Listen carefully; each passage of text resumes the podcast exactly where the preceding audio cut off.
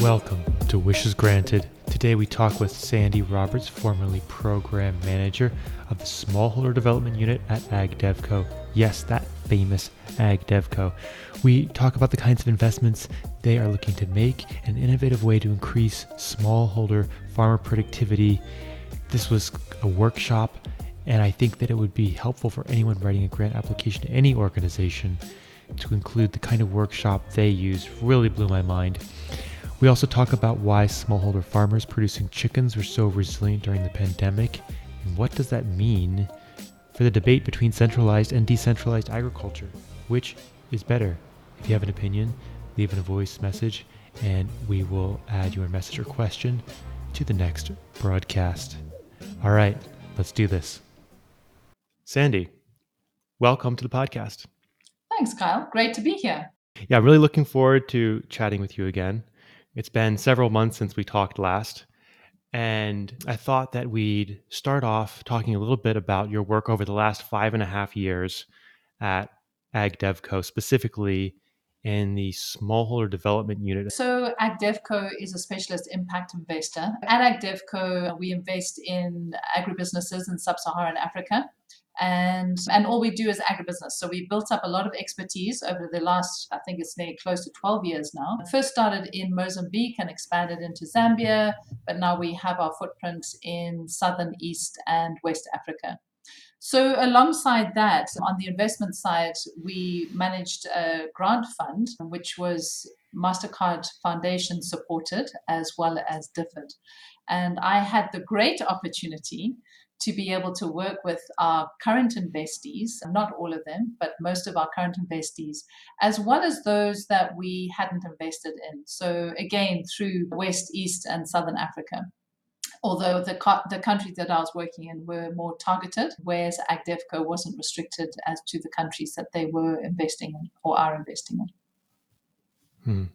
And AgDevCo, who is that funded by? Because that's equity and debt organization. Yeah. So originally, and that's funding in like the three million dollar range. It was looking like. So we we've actually evolved over time. So we started off with very small SME investments that were made and probably around about the 500,000 to a million mark, funded by DFID primarily, just trying to reach out and seeing that the investments that have been made, or, or we, we really saw a great need. You know, there, there's much talk about the missing middle and sort of reaching out to agribusinesses that at that early stage of our investments could not really access traditional funding they were a little bit too risky for for any of the the normal banks or DFIs to have invested in them.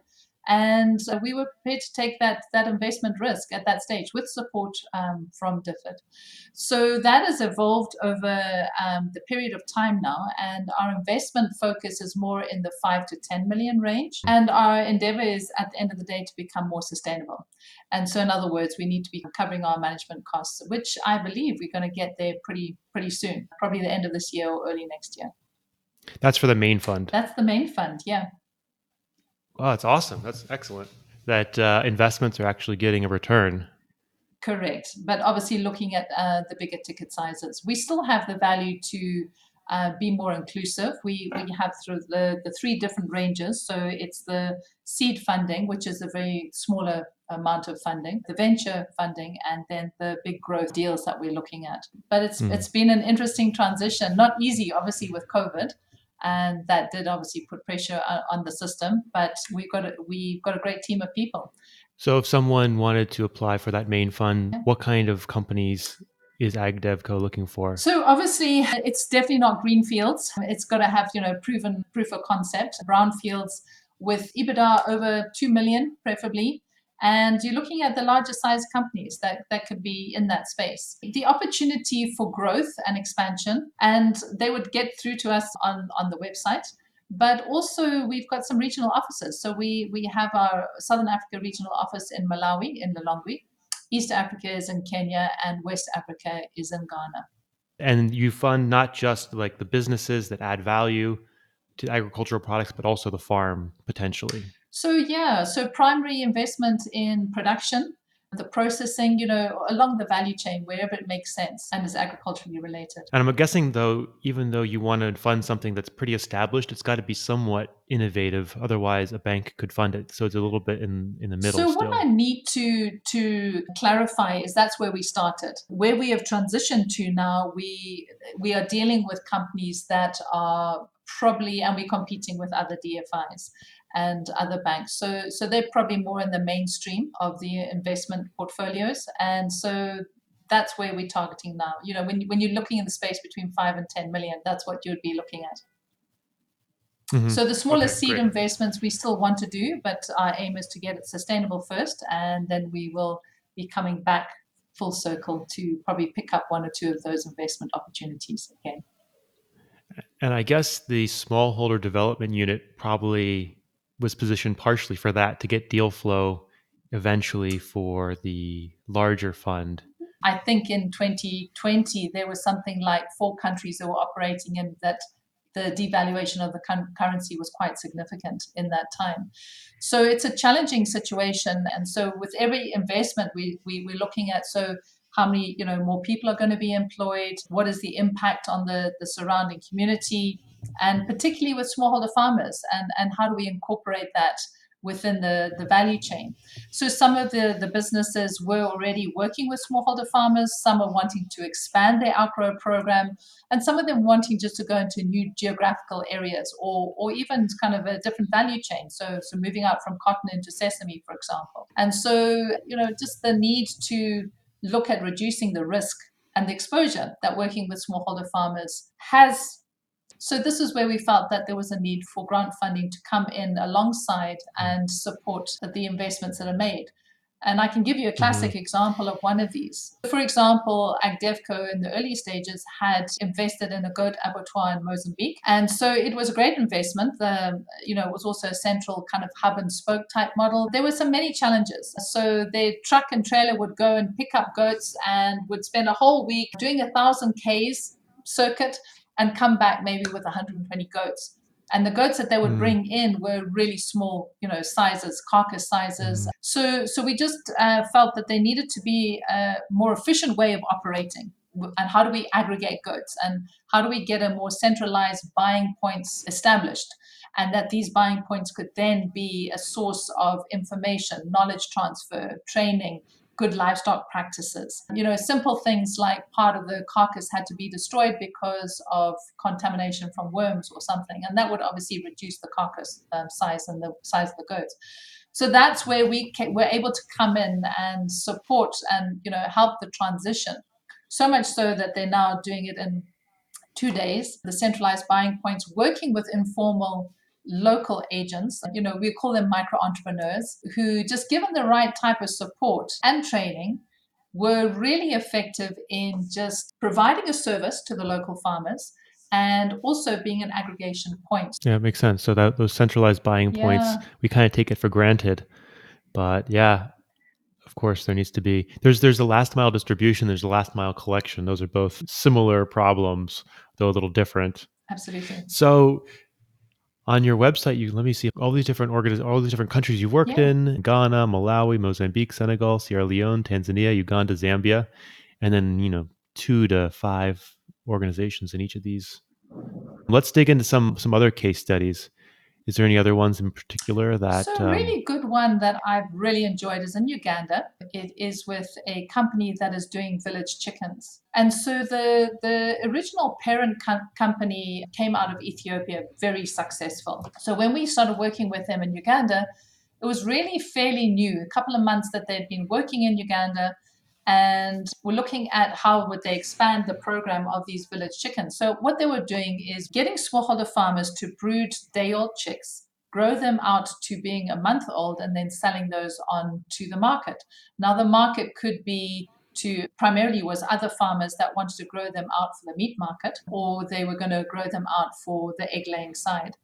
The biggest challenge, though, with, with any chicken is the first week of brooding, and you get a high level of mortality. And so they obviously had a wonderful model that worked really well in Ethiopia, didn't translate as well. Do you know why? You know, just a whole lot of different aspects. So in Ethiopia, they had very strong government extension officers that were very supportive of the program, who actually had really good communications within the field. So here's a little bit of a tangent, Yes. but related. The thing that you say about chicks is so interesting and so important. So the last few months, I've been raising chickens here in in Mexico, where I live, Great stuff, and where I live, my house is on the grid, but the farm's not on the grid. right? And like you said, the first week is so hard to keep your chickens alive It's because these poor things, they're not with their mother, and they don't have anything to keep them warm. Correct. And if you're off the grid, if you have a brooder that's electric, it's pretty easy to keep them warm and pretty cheap. If you don't have electricity, it's really hard. So you can use kerosene or you can use charcoal. Correct. But these kind of things, they're smoky and they can go out in the middle of the night. And the Or they birds could catch hop on fire because they're all crazy. Yeah.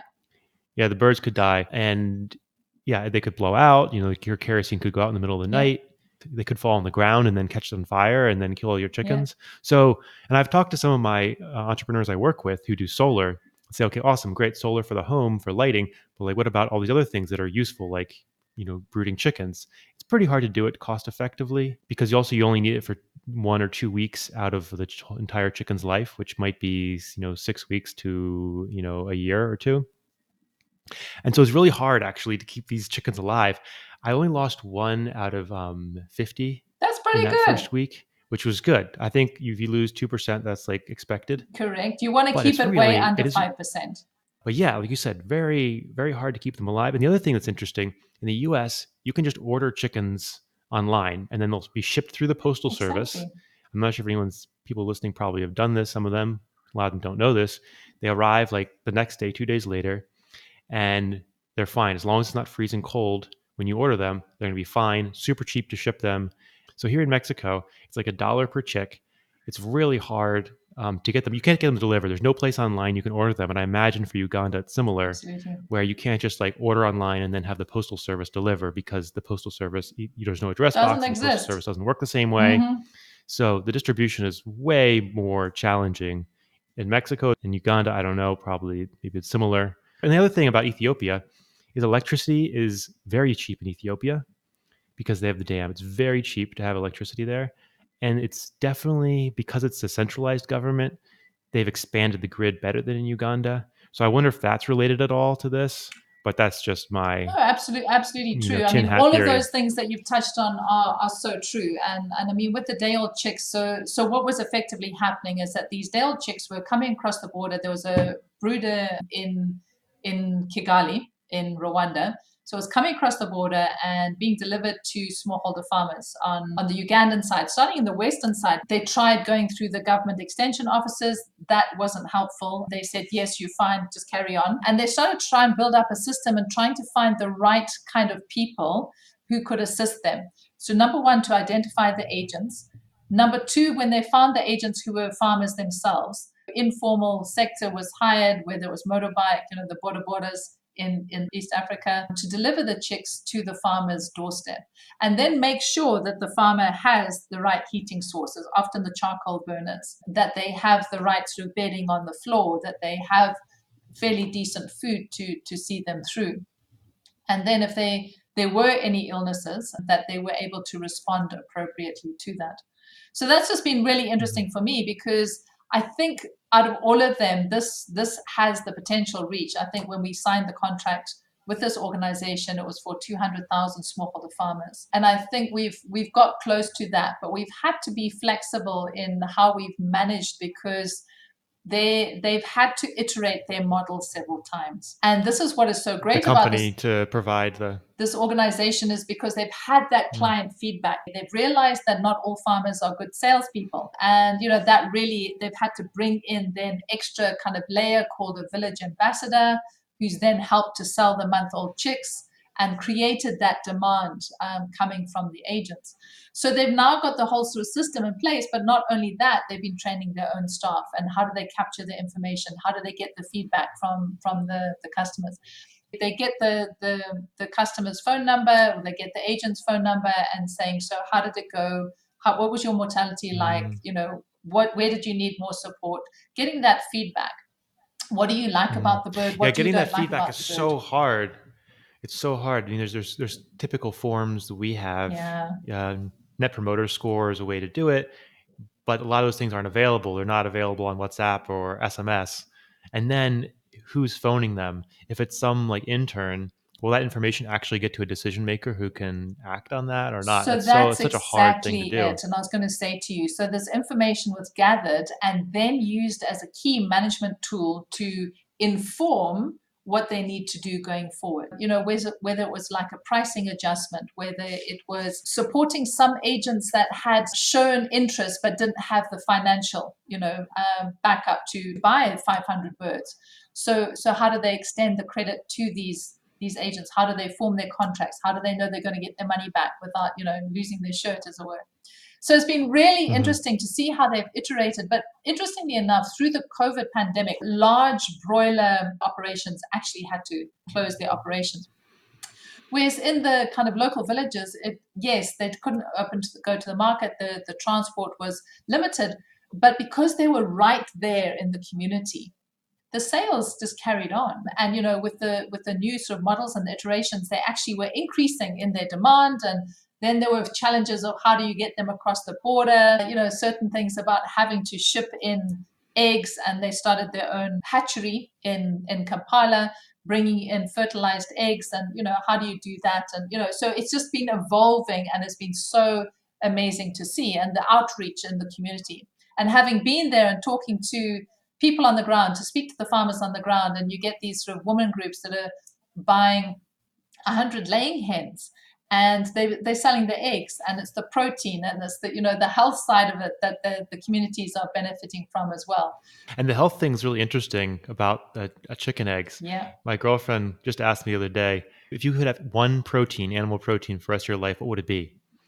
And we were thinking i'm like i like i really like pork personally. But at the end of the day we decided chicken eggs are like the most versatile healthy if you had to have one protein you're stuck with it you can do a lot with chicken eggs. Absolutely. You can make some custards with that. Yeah. But yeah, chicken eggs are they're way up there. The other thing that's interesting is it's so the de- decentralization made it anti-fragile. I don't know if have you read that book? No, I haven't. It feels like a book you would love by Nassim Taleb, but where the centralized organizations they have a lot of trouble getting distribution in a crisis, but everyone's still alive, everyone needs to eat.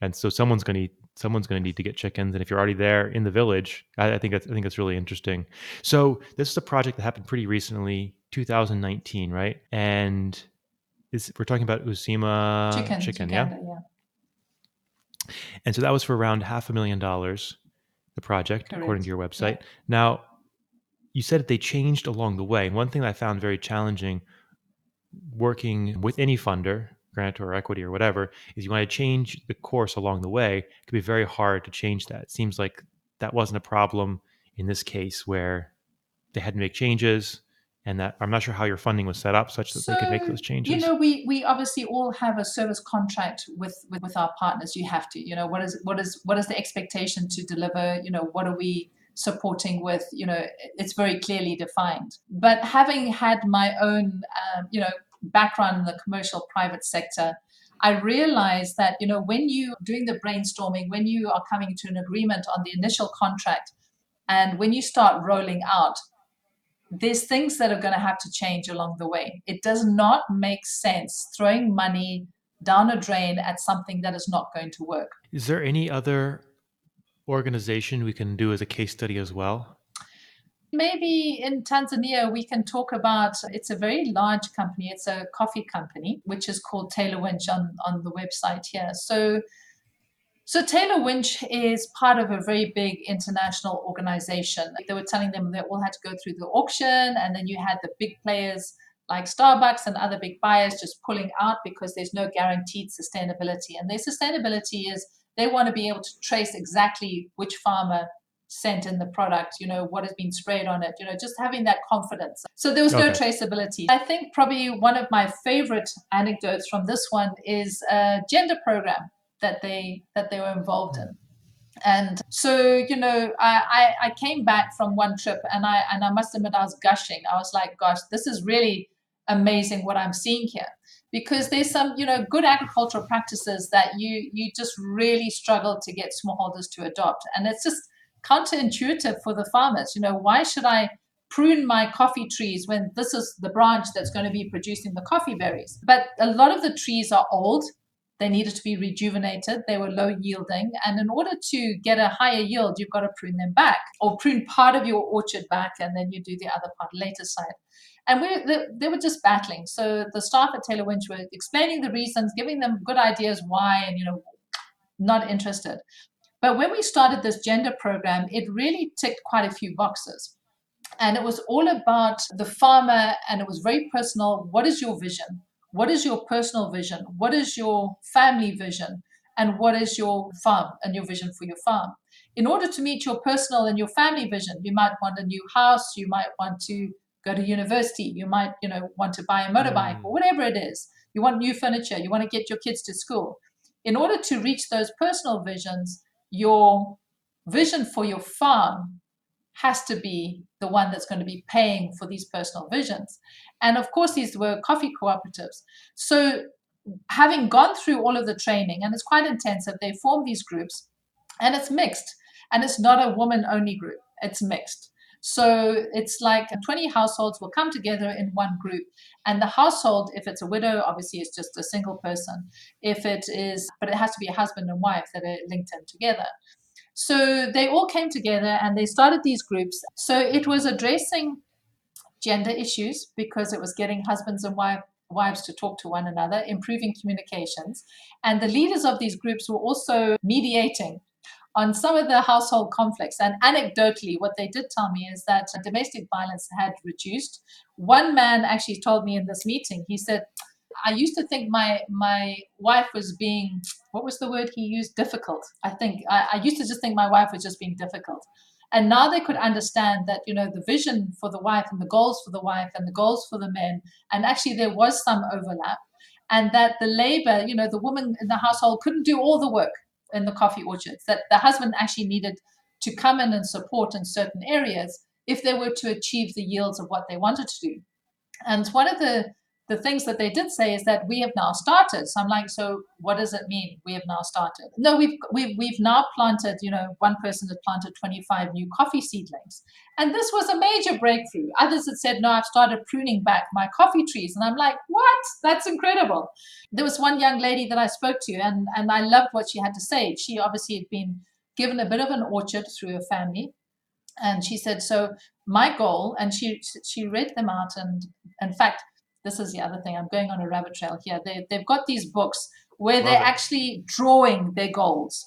So you've got these pictures. So if you're wanting furniture for the house, there's a you know person sitting at a table in a chair. They're coffee berry trees, you know, having high yielding coffee trees for their farms. They've got these kind of green stick-like plants with little red dots all along them. And and if they're wanting chickens or they're wanting another cow, a milking cow, they're actually drawing the cow. And so it's very visual would open their books and show me this is these are my goals. This is what i'm seeing. I'm, this is where i'm here and i've got diseases in my coffee and this is where i want to be in this you know good looking coffee for example.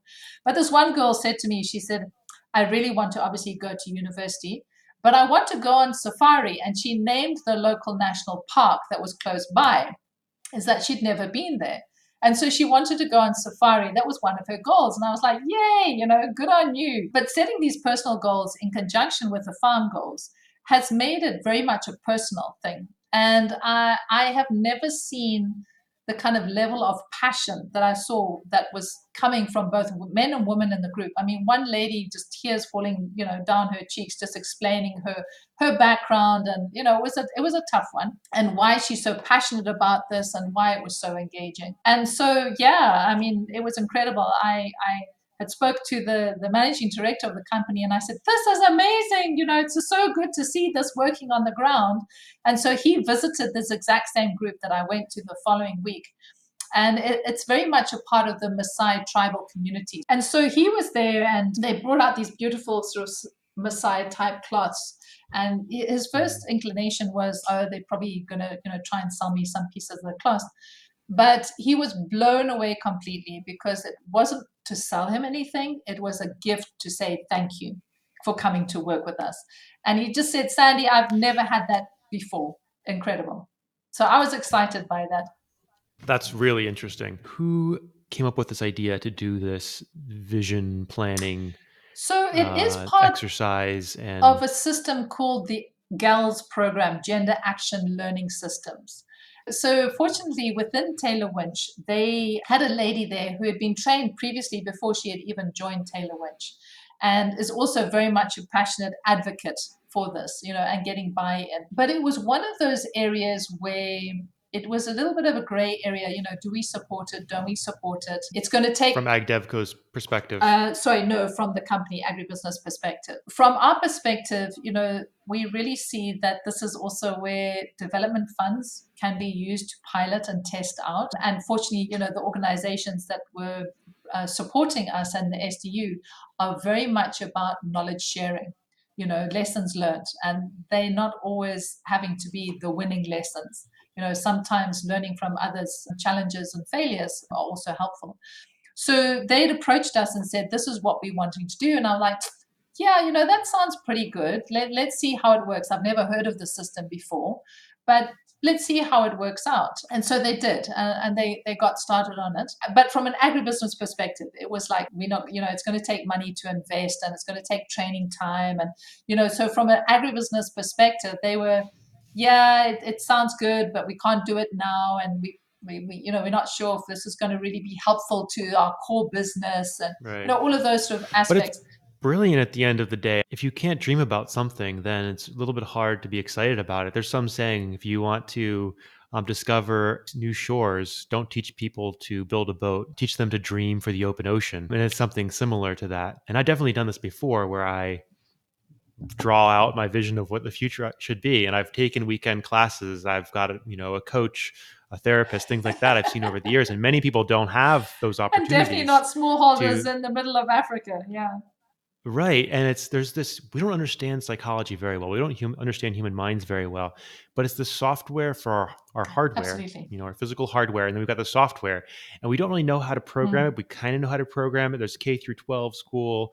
There's a few different things, but we don't really know how to do it very well, but it just and that and that maybe keeps us from trying different things. But it's awesome that this was tried, and if it's the first time that someone's had the experience of diagramming their vision for the future, that's going to be super impactful. Great. That I mean, I really... took so many photographs of these books just to just to like show my colleagues back home and yes, I know it's early stages of, of this particular one because obviously COVID came in in between time and, and kind of delayed things a little bit more because you do have to get engagement at the community level, whether it's traditional leadership and, you know, you, you got to engage everyone and, and give it a chance to have some success. So, yeah, it was exciting to see. Wow. That's really cool. So if someone wants to, and the other thing is that a lot of grants they ask for a gender aspect um, you know, sometimes it's limited to uh, you know making sure there's equal number of men and women or more women eh, that are employed or whatever. Which is like, okay, yeah, sure. But something I have a hard time when writing a proposal. Okay, what can we do here that's actually like pro gender? I don't understand it you know, super well myself. I don't think anyone really understands it really well. You know, there are some differences between men and women, and we're not sure how to integrate that into like the future world where there was this past very divided way we did things. In the future is going to be different. We're not really sure. But this is a really great example of how people, it wasn't like forced top down. It's like create your vision, and they did. And it totally makes sense why that would work. Mm-hmm. And I definitely can see how I can incorporate that into, you know, future proposals where it's like, it's good for the business, you know, for people to have see the future whether you're yeah. selling coffee or solar panels or water pumps or money transfer services whatever it is and to have that it also fulfills the needs of the grantor. Because right now they're very vague usually. Okay like what's the gender mainstreaming aspect of this? It's like okay well what are you what are you looking for exactly here? Uh, i think they don't know in a lot of cases. And there's not a lot of case studies of how to have a successful gender aspect of your proposal of your project. So this is great. These, as you say, are soft topics, but they're so important.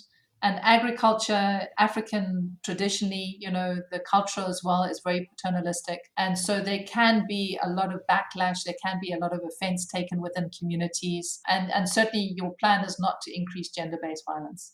So it's how you engage those communities, even as an agribusiness. So trying to make it practical from a business perspective as well. So we've got a couple of Yeah, um, papers that you know that, that we've got on our website with regards to this, and, and I think you know if anyone's interested, uh, they could could take a look at it. Okay, well, I'm going to link to those resources in the show notes so people can take a look. Great, that would be good. All right. That's that's really interesting, Sandy. Okay.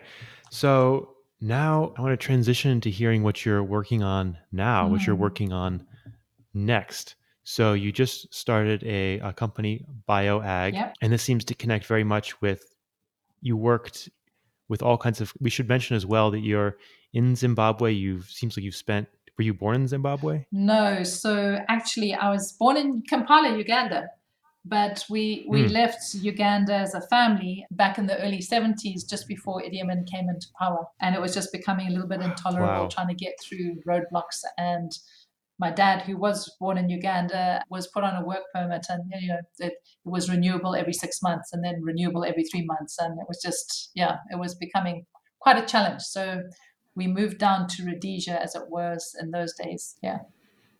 What a time to move to Zimbabwe. Yeah, absolutely. So it was a crazy time. Did we know that there was a civil war brewing? No, I don't think they would have moved here otherwise.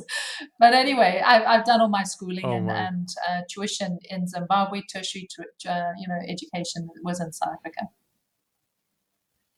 Wow. So yeah, you've you've got a lot of stories to share. So I know we need to do a few more follow-ups and hear some stories. Oh my gosh. And but you worked in Zimbabwe as a horticulturalist for several companies before. So Uh, any any want any flavor you want to add yeah, to that for no, what you're I was doing next? extremely fortunate in that I I was given a bursary as a, a scholarship. Well, no, not a scholarship, it was a bursary. I had to work it off with a fertilizer company here in Zimbabwe, and it was at the stage where horticulture was really unknown, and it was a fairly new thing. You know, so Well, what's horticulture? Horticulture is growing vegetables, vegetables, like flowers, Yeah. fruit. You know, tropical How I mean, how is that unknown? Because that's just so you know as an to eat these industry our, our farmers here and agriculture in zimbabwe was purely livestock and the cereals the grains um, and tobacco in those days. Okay. It was unknown in Zimbabwe. so very few people were actually going into the horticultural sector particularly for large scale production and export. So it was just something i mean i grew up um, with flowers and pot plants and cuttings and I, I would go visiting other people's you know and come back with a whole handful of flower cuttings and things like that. So it's always been a passionate of passion of mine. So came up through the industry and great grounding through the the fertilizer company which was zimbabwe fertilizer company then and through that went on to exports uh, veggie exports I, I I, I really sort of focused on the vegetable side of the horticulture so spent many years in a seed company, horticultural seed company, export company, as well as obviously fertilizer company. My background is in conventional agriculture. Ah, ZFC, you know, you put on inorganic fertilizers, and if you've got a pest problem or a, or a weed, you spray a chemical, you know, to solve the problem. Hmm. And so I think over a period of time, I've always been really interested in composting, and I've got my own vermicompost here with the worms, and you know, just looking at conservation agriculture is a big, big one. And over a period of time, and I think where I really started pivoting was about 16 years ago when my dad died of cancer. And when you have anyone really close sorry. to you, and you've you've had to kind of help care for them during those final stages of the disease, it's devastating and it's life changing. But I kept asking myself, why is there so much cancer, you know, in the community? And I'll guarantee that, you know, everyone who's listening today has knows someone who's fighting cancer or has lost the battle or is in remission. You know, a, good friend, family, or they, you know, which was unheard of when we were growing up. We we hardly heard of anyone with cancer. And so you start questioning, you like, what what is causing it? Is it our lifestyle? What are we doing? What are we eating? And obviously, a key component of that is agriculture, farmers. You know, what how are we growing our how are we growing our crops? So, you know, over a period of time, I, I've kind of been transitioning and thinking, well, there's got to be a better way to do this. And looking back in the, the export veggie market that when we started, I mean, I, I cringe at some of the products we were using. I mean, they were legal, they were registered, they were fine, you know. But now what we're hearing and what has been proven by science is that they were really toxic and, and the, the things that they were causing. So I think over time, exposure of you know certain pesticides and and and the downside you know benefits, downside to them, and where I've transitioned now, and COVID was brilliant time for me. You know, it was probably one of the times that I could just stay at home and sort of study and see what's going out there.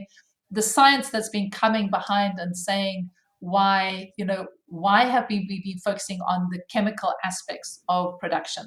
You know i, I clearly remember in in my zfc days being told oh this is the soil analysis and this is the organic matter and, and we just ignore that because really it doesn't mean much. We just look at the npk and calcium magnesium and we find out what we need to add as fertilizer and so right. we've really, you know, pivoted and we're finding out more and more why soil health and the soil biology is so critical to the overall health of the plant and then subsequently livestock and people. So there's NPK magnesium. Okay, that's the kind of traditionally what people care about. What are the other ones of the soil health that you were ignoring before, but you think are important actually? Oh, absolutely. It's all the soil biology. So it's, you know, where where's the soil life? So yes, carbon is a big indicator in, in the soil, but it's it's your bacteria, it's your fungi, like your mycorrhizal fungi in particular. So so what has really happened now is So what is that? Myc- mycorrhizal fungi, fungi. You know, we yeah, we, yeah. What is that? What does it do for you? And it's it's amazing. How do you know, you know it's a good it's, level? It's, it, it produces glomalin, and I hope I'm pronouncing that correctly. And it helps to aggregate and glue the soil together. But what it does also, it helps to keep long term carbon in the soil as well. So it'll break down your more woody matter, your uh, waste bacteria will be breaking down the soft green stuff that you're putting in there. It's the more woody and it and it builds up your soil carbon as well. But what we find So mycorrhizal fungi, what is it? It's a it's a multicellular organism. It's like a so it's a fungus, yeah, but you can't see it, right? No, you can. So you can see it. it, in your compost heaps. You uh, you often see these white fungal filaments. It's the hyphae. Okay, that's what it that is. you see. Okay. Yeah, yeah. Right. So hmm. you you you want to build that up with organic matter in the soil. But what we're finding out is that you know there's so many uh, kind of new scientific terms, and maybe they're not so new, but they're coming out more relevantly now. Is the car- liquid carbon cycle. So, the traditional photosynthesis, the plant is taking carbon dioxide out of the atmosphere, using light energy, converting it into simple sugars, pushing it down to the roots. Now, everyone thought that that was just producing nice green leaves and the fruit, but they're pushing it down to the roots and push, pushing out as root exudates, which is feeding your soil life. So we need to be testing more of that. And, you know, so measurements now like the Brix content, measuring the sugar content of a plant, can give you an indication on whether it's going to be disease or pest resistant. So generally over hmm. 12, mm. if the leaves in the plant are over 12, 12 what? Brix percent. 12 percent or what? Sorry, it's a percentage. Brix, what's a, what's so, a Brix so Brix is, is just a, you use a refractometer, you squeeze some juices from a leaf and you put it on the glass um, and you look through it in the light and it's got a, like a, a measurement, a, a, ruler type thing. And you go right up to, I mean, some are really... Like a pH kind of... So not quite a pH. Color. Yeah, but it's, it's like a measure of the sugars in the, in the plant. Mm-hmm. And so if it's over 12%, percent you are less likely to get pest problems and disease problems. And so the healthier your plant is. And that has a lot to do with your soil life in, in, in the soil as well. So what's this refractometer? Is this a f- affordable thing for for me, or is it affordable yeah, thing for smallholder no, farmer to get? Absolutely, it is. I mean, I've, I've got one? one here. What you do need to do though, it's it's it's it's quite variable. If it's overcast, it'll be slightly different because obviously the photosynthesis, the chlorophyll, and the leaves is not working as much. If if you're getting a big thunderstorm, you find the plants are incredible. They just push all that uh, sugars down to their root in case something happens to the, you know, if they have a hail storm or something. Mm. And hmm. within an hour of a thunderstorm, if you measure it, it'll go down to the roots.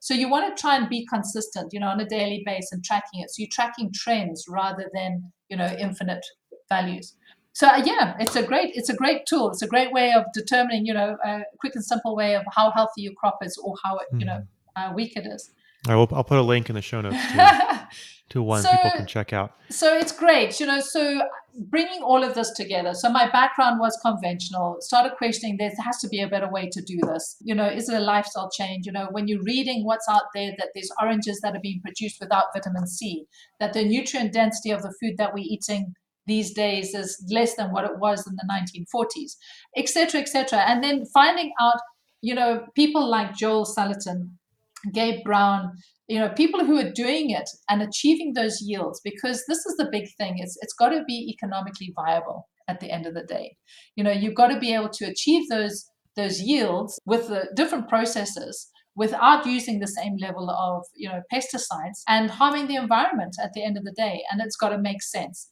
uh, sense hmm. mentally and also sense in the pocket do you, do you know how you got connected with uh, Joel Salatin, Gabe Brown, and that? Oh gosh, Google is an amazing tool, and this is where COVID has come in. And uh, you know, I've had such incredible opportunity to attend workshops, seminars, listening to you know whatever it is online and having access to them.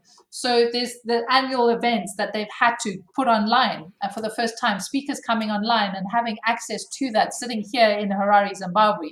It's a, you know just the the opportunities that are out there and the knowledge as well and the kind of the sharing of the knowledge and sort of building on the information base that we have has been amazing. So really just triggered my next move, which is bioag. And, and my passion is really to see farmers transitioning from a conventional way of doing agriculture into a more regenerative way and and supporting them in that because a lot of it is that we just don't know. And you don't know what you don't know. So just providing you know some training sessions providing you know opportunities because cover crops diversity is, is all part of that supporting them getting building up community of like-minded people. In fact i have my first lunch and learn. I'm calling it a lunch and learn this this Wednesday to get farmers talking to one another. They're all kind of doing their own thing in their own place, but to start sharing the knowledge of what's working and how it's working. Because when you're starting something new, there's always there's probably going to be something that'll trip you up. And you know, I was talking to a farmer the other day and he said, "This is all great, but now I've got a weed problem. You know, but how do I control that? Or I've got you know I've got extra cutworm that have come in." and I'm and I'm not sure I wasn't expecting that, you know. So trying to preempt these issues and and how are other farmers dealing with it? So BioAg right now is a, sort of a training, seminar, consulting business and supplying of right? inputs. So just you're supplying inputs too. So so so working on cover crop seed, you know, obviously livestock and incorporating a more holistic way of farming. You know, the livestock is so critical as well. You know, as as bringing it in and and seeing the carbons sequestration that is going on and how much it increases in the soil because of the use of so cover crops like alfalfa clover just mixed cover crops. You know they, they talk about quorum sensing and work that has been done in the states found that if you just plant a single cover crop it's not nearly as effective. And it's almost like when you have a tipping point about eight or more different uh, cover crops mixed. So your legumes your grasses um, your broadleafs, uh, your brassicas, you know, mixing all those different family groups together, it seems to just be a trigger. And, and the way to explain it is, you know, in the oceans, you suddenly see this fluorescent bloom. And it's when there's there's enough of those organisms, and I don't know quite which ones there are that do that. But in the soil, it's the same thing. You've got that big diversity all those roots are pushing that that liquid carbon out there but it's also you know some will be doing certain bacteria some will be you know feeding more more fungal mix. It's, it's all of this I mean, mix it's like an economy together. if you only have blacksmith it's a very boring economy. Exactly. You can't do a whole yeah. lot you need some horse breeders in there. Exactly. So so getting that so, diversity and then you've got to get also you know elaine ingham talks about the soil food web. And it's not just about you know feeding the bacteria and fungi but it's then the predators that eat those so it's the protozoa and the microarthropods, and you know the whole system starts building up. Yeah. Mm-hmm, mm-hmm. Now it's really exciting. You're doing the inputs as well, because here, so I'm borrowing, renting a farm here, and we're doing tomatoes and some herbs and some vegetables as well, some chickens, like I mentioned. We're getting some pigs soon, hopefully but we're starting from like ground zero yeah. where there's the soil is in horrible condition maybe 0.5% carbon when it could get up to like 7 to Correct. 10 it there's it's completely dead soil there's nothing in it there's no micro there's no bacteria there's no well i can't see the bacteria but there's no insects at all doing anything in there and it's just been farmed traditionally for years and years growing chili yep. peppers and plowed using plastic culture, which is yeah. kind of this insane thing, which I think counts as organic actually, because you put this plastic sheet on top of the soil so it keeps all the weeds down. But what happens is like it gets ripped up in the sun and starts flying around. So there's little bits of plastic pieces all over this farm. Been trying to clean it up. Anyway, so we're starting at that and trying to, as organic as possible, grow with you know you can't do completely organic from square one because you got, all kinds of problems but we've been able to like mulch Great. the really thick mulch, Mhm. and that keeps the weeds down basically perfectly. We do drip irrigation there just because there's very little water here. But then getting all the inputs that are needed. So Mhm. in an ideal situation, you have ladybugs and you have good flowers and you've got wasps that eat, you know, Yeah. the aphids, etc. You know, we can't, we're not starting there. So we have to get the neem spray Yeah. With the soap, Yeah. safer soap as Yeah. well. And there's this bacteria, I'm not sure if it's a bacteria or in, some something from the bacteria, Kurstaki, which is against the worms because the worms are destroying the, basil. Bacillus Like, they're skeletons. Yeah. Yeah. That's the one. Yeah. BTs. Mm. Yes, and it's a particular strain which is against Correct. worms, which is which is organic. Anyway, finding these inputs is so hard in, In Mexico. Mexico. Online in the US, you know, I can just type it in, delivered, Amazon Prime, whatever. Here, super hard. So I'm really considering being like, oh, maybe the business opportunity here is not growing tomatoes; it's just creating the inputs Correct. because it's not possible. Everyone here does. Everyone here does traditional farming, plastic culture with all the chemicals, etc. It's just not really possible to grow any other way because. And then the other crazy thing is there's this dump site which is causing all this problem in this town we're in. All this smoke is going towards the tourist attractions. And what they're doing is they're taking all the palm fronds, et cetera, and they dump them right in the dump with all the batteries and all the plastic instead of mulching it. And then you could have all this, all this mulch. So the solutions are right here. it's how you manage them. It's a management issue. Absolutely. Yeah, getting it started. So basically, the inputs are missing. It's really hard to. I speak decent Spanish, so I can look these things up, but it just doesn't really exist. You can't. so really order these so we're fortunate in that we've got some input suppliers here that are starting to bring in and, and Oh, yeah? biologicals and the biological products which gives us more options the the challenge I mean, and the key thing here and you know we saw it in in zimbabwe when we had the land reform program a lot of the commercial farmers left the country and they thought we'd, we'd just start up this do the same thing in mozambique or zambia and very soon within five years a lot of them have failed and I mean, just talking to one of our, our partners in, in Mozambique is like if it takes three weeks just to fix a tractor tire puncture because the industry, the support industry is not there. Whereas in Zim, we had a big support base, the input suppliers, you know, the banks were very, the irrigation guys, you know, the whole bank shoot. And that's really also what I'm wanting to do here is try and build an ecosystem for, for, for success and it's not just going to be me but i need to have you know the the guys that supply the equipment that we can do you know the the minimum tillage if we need to that we can do the mowing of the cover crops and shoot it onto you know as as a mulching for the avocado trees for example but then also the other input suppliers that we all work together so at the end of the day that the farmer has access to these things and and you know so i'm i'm looking at supplying a, a certain niche side of it but also the tools for measurement. So what I'm looking at is doing is the penetrometer, you know, checking the compact, compaction in the soil, the refractometers. There's little eyeglass things to do, you know, the the looking under the leaf to see the spider mite that you can struggle with, you know, your eyes. So trying to bring all of those in, and so Like the toolkit. There's a toolkit. the toolkit, yeah, you, you don't know where you're starting from if you don't measure where where you start starting at, and you know where you're going to. Yeah. Mhm. It feels like there's a great opportunity to leapfrog traditional agriculture in Africa the way that landline telephones are leapfrogged. Correct. Um, and hopefully there's an opportunity, especially you're well positioned, know, knowing the grant side as well, to actually make that happen. The actual the knowledge of what could be done and the knowledge of how to acquire the money to make it happen. Yeah, correct. And I mean, my my sort of probably biggest challenge is also how do how do we reach out to the smallholder farmers and and get them into a more regenerative way of production as well. So yeah, that that's that's it's it's going to be an adventure. We'll we'll have to see how it goes. and for the poor smallholder farmers, it was like first, you know, decades. It was like use all these chemicals. This is what you need. Use and you've got to plow and you've got to do all of these things. Yeah, yeah. It's like and it's like wait, wait, wait, wait, wait. It's a joke. All right, we're changing. We're changing the plan not now. such a good okay, plan. now we're not plowing. we're not using the chemicals anymore. And they're like, all right. So which one do I trust now? So I, I, it's going to be very interesting to see. So you know But I what? I, mean, a lot of them couldn't afford the pesticides anyway, and but what they were doing was it was you know it was really difficult. They just weren't you know, making money, and also you know to have that com- combination of the livestock and you know mixing the two together. Often smallholders don't have cattle; it's too expensive. They haven't got to that stage. They you know they generally will have a couple of goats and some chickens, and it's just it's it's all down to management. You know, how do we put it all together in a far better way? Great. Sandy, thank you.